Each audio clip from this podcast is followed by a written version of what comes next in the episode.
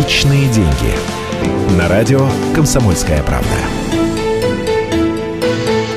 Добрый день, это программа «Личные деньги», с вами Евгений Беляков. С 1 июля этого года вступил в силу закон о потребительском кредите. Подробно рассказываю обо всех нововведениях этого долгожданного документа. Одно из главных изменений – ограничение аппетитов банкиров. Этого, наверное, ждали все без исключения заемщики. Если раньше верхняя граница кредитной ставки устанавливалась банками, исходя из собственных пожеланий, то теперь ее законодательно ограничат.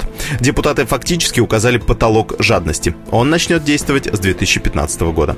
Суть следующая. Центробанк по итогам каждого квартала определяет, какой была средняя ставка по тому или иному виду кредита. За основу будут брать ставки в 100 крупнейших банках страны.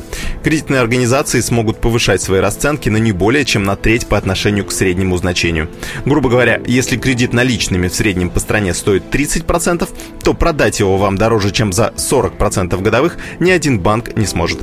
С одной стороны, отличное нововведение. Давно пора было ограничить зверские аппетиты некоторых банкиров. С другой, такое ограничение может привести к тому, что кое-кто из заемщиков не сможет получить кредит вовсе. Как объясняют эксперты, сейчас банки выдают займы индивидуально. Если видят, что человек благонадежный, ему ставочку ниже поставят за хорошее поведение и незапятнанную кредитную историю. А тем, кто в прошлые разы отдавал долги кое-как, наоборот, повыше, в качестве наказания. Теперь совсем уж неблагонадежные заемщики могут вообще не получить денег взаймы. Хотя, может, это и не так плохо. Банкиры же сами жаловались, что вынуждены выдавать кредиты по высоким ставкам, потому что в стоимость займов были включены невозвраты. Вот и будет повод понизить ставки. Личные деньги.